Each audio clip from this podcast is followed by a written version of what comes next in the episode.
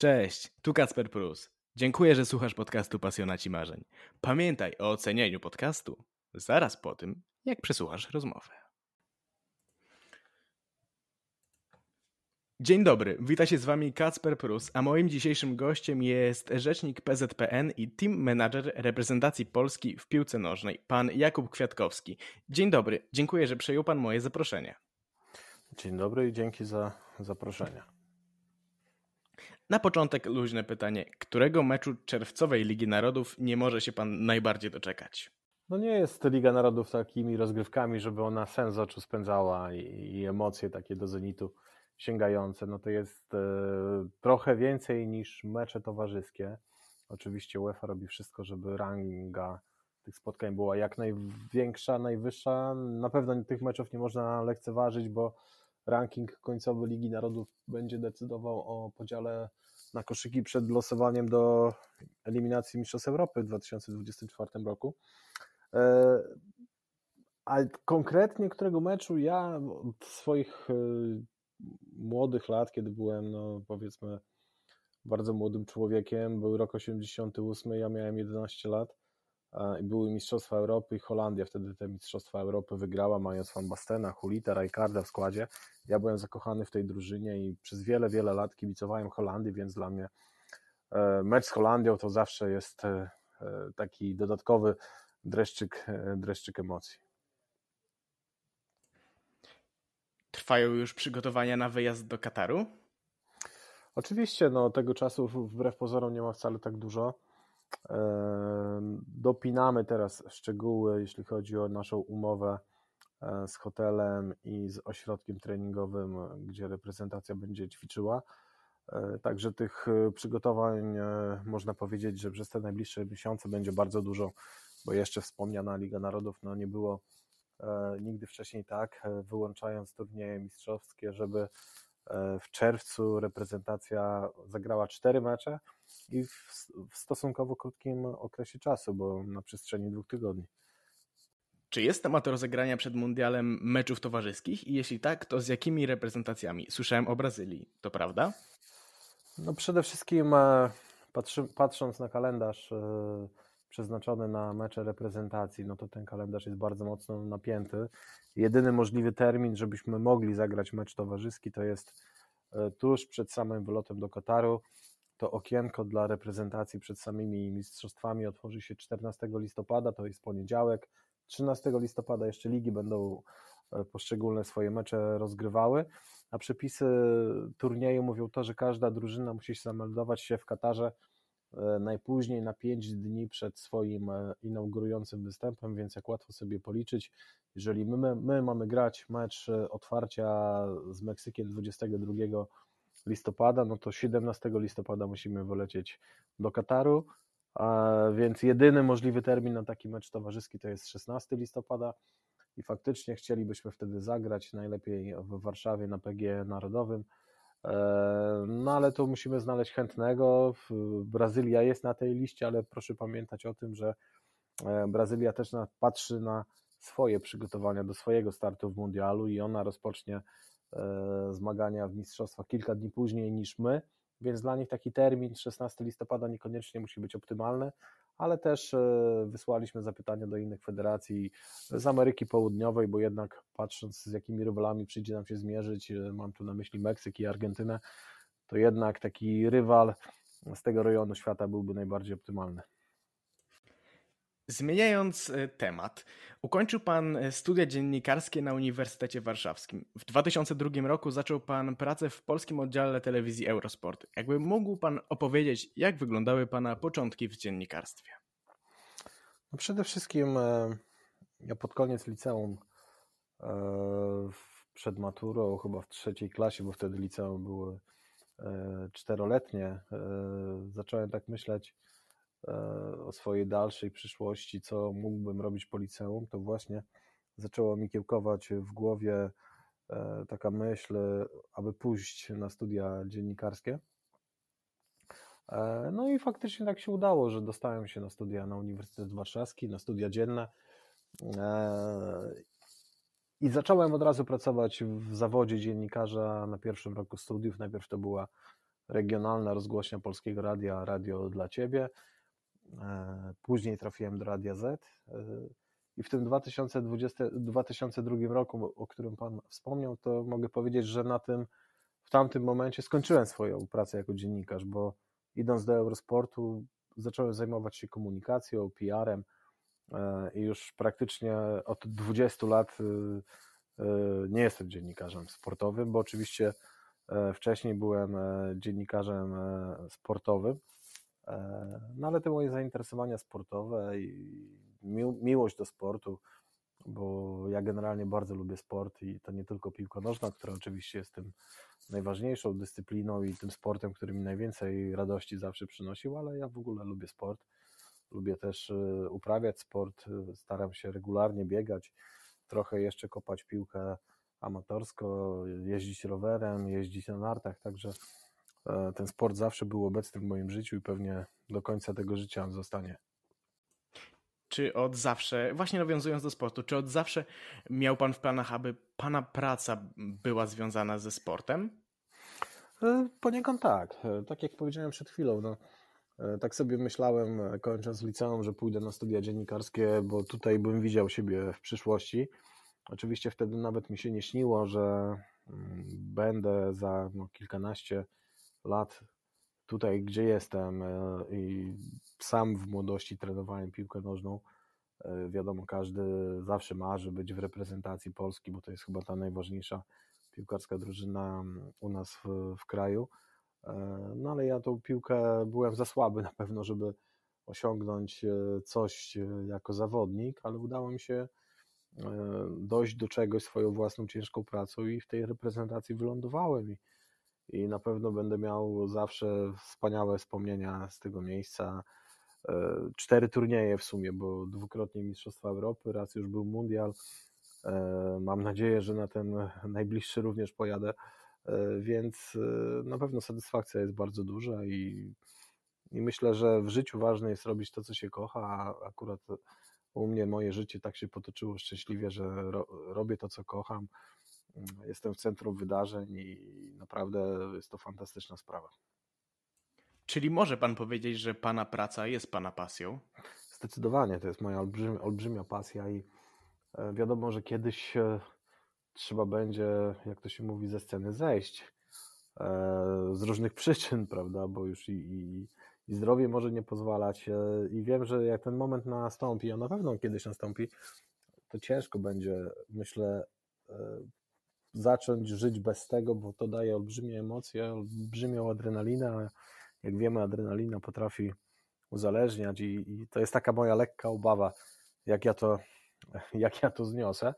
E, no ale nie myślę też o tym, żeby cokolwiek kończyć oczywiście, tylko wiem, e, że, że gdzieś tam w przyszłości, nie wiem jak odległej, ten moment na pewno nastąpi i troszeczkę mam lekkie obawy przed, przed tym, kiedy przyjdzie się już, już e, z tym mierzyć.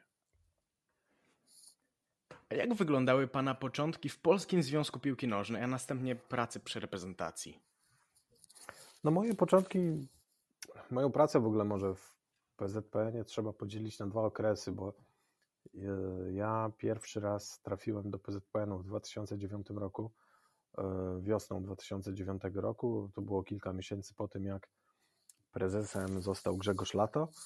E, no i ówczesny PZPN poszukiwał osoby, która mogłaby zostać rzecznikiem prasowym. Ja się zgłosiłem, zostałem przyjęty do pracy.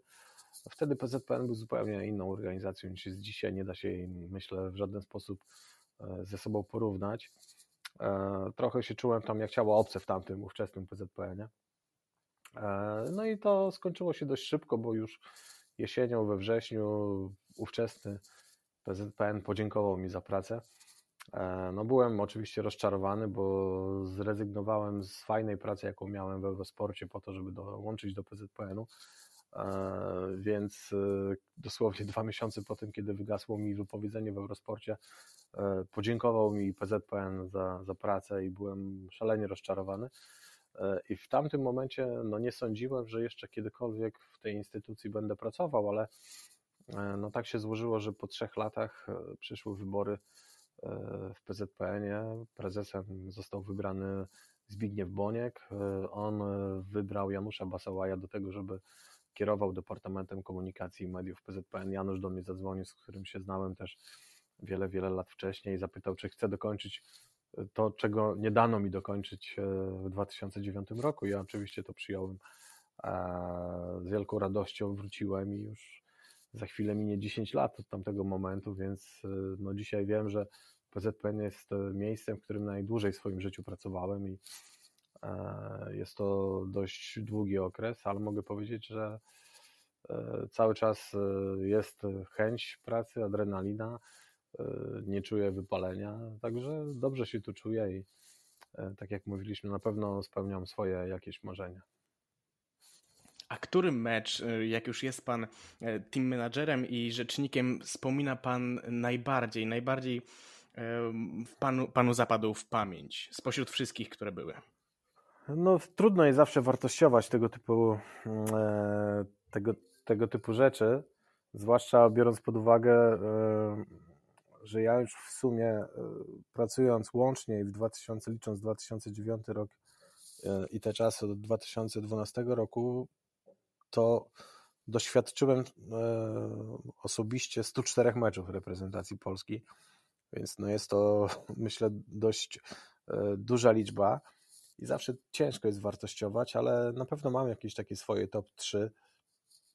E, myślę, że takie najfajniejsze emocje rozpoczęły się w eliminacjach do Euro 2016 we Francji, kiedy powiedzmy ta drużyna z Robertem Lewandowskim, z Kamilem Glikiem, z Wojtkiem Szczęsnym, z Grzechiem Krychowiakiem zaczęła rosnąć, no to tamte eliminacje, oczywiście zwycięstwo z Niemcami w Warszawie 2 do 0, pierwsze historyczne. E, bardzo też miło wspominam pod kątem takich emocji, jakie towarzyszyły temu spotkaniu, e, końcówkę eliminacji i remis w Glasgow 2 e, do 2, kiedy Robert Lewandowski takim ślizgiem w ostatniej sekundzie wywalczył remis, który de facto był szalenie ważny, bo tak się mecze potoczyły, że gdybyśmy wtedy przegrali, to my mogliśmy w ogóle nie awansować na euro, bo w przypadku porażki Szkoci nas wyprzedziliby, praktycznie gwarantując sobie awans. E, Irlandczycy, którzy tego dnia nie spodziewali, pokonali, pokonali Niemców, również by nas wy, e, wyprzedzili. I ostatni mecz z Irlandią, gdybyśmy wtedy zremisowali, w ogóle nawet w by nas zabrakło, więc tamten remis 2 do 2 ze Szkocją był bardzo, bardzo istotny. No i później byliśmy już na Euro E, wygrana w rzutach karnych ze Szwajcarią, te rzuty karne na turnieju mistrzowskim, coś nieprawdopodobnego, emocje, jakie temu towarzyszyły, tego się nie da, nie da odpisać, ale też olbrzymi cały czas niedosyt do dzisiaj czuję, e, mając na myśli mecz z Portugalią w kolejnej rundzie w ćwierćfinale Euro, kiedy przegraliśmy z kolei w karnych i naprawdę ja święcie jestem przekonany, że gdybyśmy w tamtym meczu też wygrali w tych karnych, to byśmy byli w finale tego turnieju, co byłoby no, świetnym wynikiem, niesamowitym, historycznym. Ale piłka no, jest jaka jest. No. Dlatego chyba wszyscy, wszyscy kochamy. Ale to są takie trzy mecze, które chyba najwięcej takich emocji mi dostarczyły. Ostatnio, ostatnio też to zwycięstwo ze Szwedami, te, też duża radość z awansu na mundial w tych eliminacjach też remis z Anglikami wyszarpany w ostatniej sekundzie praktycznie, kiedy Damian Szymański na PGE Narodowym wyrównał w tym meczu. Także no, bardzo, bardzo dużo tych e, spotkań, ale mam nadzieję, że jeszcze przede mną, przed nami takie mecze, które nam przyniosą no, równie dużo e, niesamowitych emocji i najfajniej, jakby to się udało na Mistrzostwach Świata tak jak pan mówi, emocje są wielkie, ale na szczęście w tym meczu e, marcowym ze, ze Szwedami nie było żółtej kartki. Na euro chyba się przydarzyła, jak dobrze pamiętam, tak? No, zgadza się. No to, jest dowód na to, że ja te mecze bardzo, e, bardzo przeżywam. E, I siedząc na ławce, czy, czy też wcześniej na trybunach, ale blisko cały czas będąc drużyny, to no bardzo, bardzo emocjonalnie podchodzę do tych meczów. No wiadomo, jest, są Mistrzostwa Europy, graliśmy mecz ze Szwecją, decydujący dla nas o tym, czy jesteśmy, czy wracamy do domu. E, chciałem pomóc naszym piłkarzom e, podać piłkę. Piłka wpadła w strefę techniczną szwedzkiej, szwedzkiej drużyny. Pobiegłem tam, lekka szarpanina z trenerem Szwedów. E, no i żółtą kartkę dostałem, tak, zgadza się, mam na pamiątkę protokół z tego meczu, gdzie jest to odnotowane. No i teraz taki, taka śmieszna scena była przed, meczem ze Szwedami w barażach. Przed samym pierwszym gwizdkiem e, podszedłem do trenera Andersona, przywitać się, on mnie zobaczył, oh, hello my friend, wyściskaliśmy się i, i także to była taka miła, miła scena i podwójnie, podwójna radość, że zrewanżowaliśmy się Szwedom za tą porażkę z Sankt Petersburga. Wtedy oni nas wyrzucili z turnieju, teraz można powiedzieć, my się zrewanżowaliśmy i my ich wykopaliśmy z mundialu, także no, e, na pewno była duża satysfakcja, że udało nam się e, powetować tamtą porażkę. A patrząc właśnie na turnieje, jaki turniej spośród tych, na których grała Polska, wspomina Pan najlepiej? Euro 2016 czy może inny?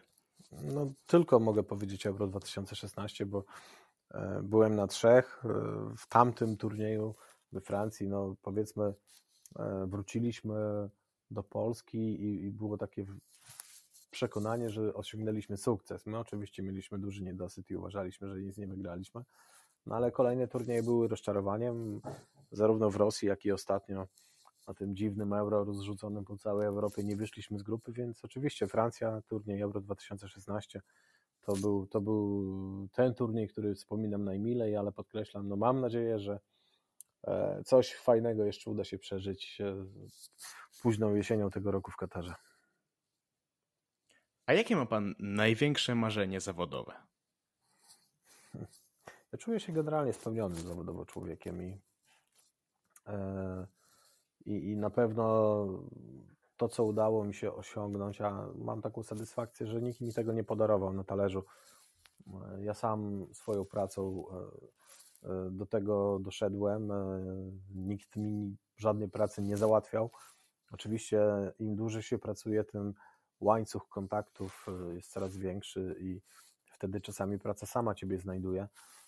No ale to też trzeba na to sobie zapracować, więc ja mam takie poczucie naprawdę spełnienia i dużej satysfakcji e, z tego, co udało mi się już dotychczas dosiągnąć i nie patrzę na to tak w przyszłość, jakie mam marzenia, bo moje marzenia się już jakoś pospełniały, ale też nie czuję takiej, e, nie mam poczucia sytości. Na pewno chciałbym jeszcze więcej osiągnąć, a co mi los podrzuci, no to wszystko przyjmę z pokorą.